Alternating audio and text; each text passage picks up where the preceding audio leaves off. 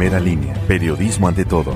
Saludos a todos, soy Juan Ambrosio Jiménez desde la redacción de primeralínea.com. Hoy es martes 28 de abril y este es el podcast de Buenafuente. Bienvenidos. Totalmente calcinada quedó una motocicleta tras incendiarse. Los hechos ocurrieron sobre el libramiento San Marcos Tecnológico a la altura de las granjas Guadalupe. Su conductor resultó ileso. Eran las 12.50 horas de este lunes cuando el afectado viajaba a bordo de una motocicleta Suzuki con dirección al tecnológico, cuando de repente empezó a incendiarse su unidad, motivo por el cual dio un brinco logrando ponerse a salvo. Tras la pronta intervención de la Policía Auxiliar de San Diego Chalma y la Municipal de Tehuacán lograron frustrar el robo en proceso en un domicilio, donde detuvieron a dos sujetos quienes además se salvaron de ser linchados. El atraco fue registrado a las 15.45 horas de este lunes sobre la Avenida del Sol y Ampliación San Isidro, perteneciente a la Junta Auxiliar de San Diego Chalma.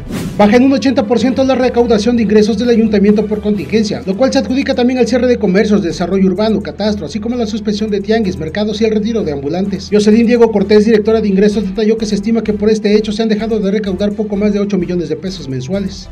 Personal médico del Hospital General de Tehuacán denunciaron la falta de insumos para poder atender a los pacientes que pudieran padecer de COVID-19. Tan es así que en días pasados les dieron bolsas de basura para poder cubrir un cadáver portador del virus. Entre las quejas hicieron énfasis de que carecen de suficientes overoles, por lo consiguiente tienen que reutilizarlos. Por su parte, Hugo Altamirano, jefe de la jurisdicción sanitaria número 10, negó que estén utilizando bolsas de basura para los muertos por COVID-19.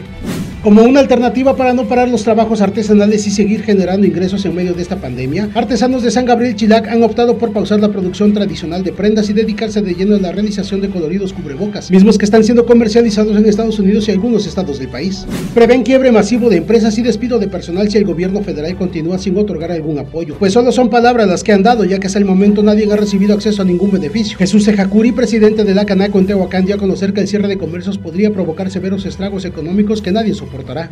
Para saber más visite primeralinea.com.mx y nuestras redes sociales. A nombre de todo el equipo que tenga un buen día. Hasta mañana.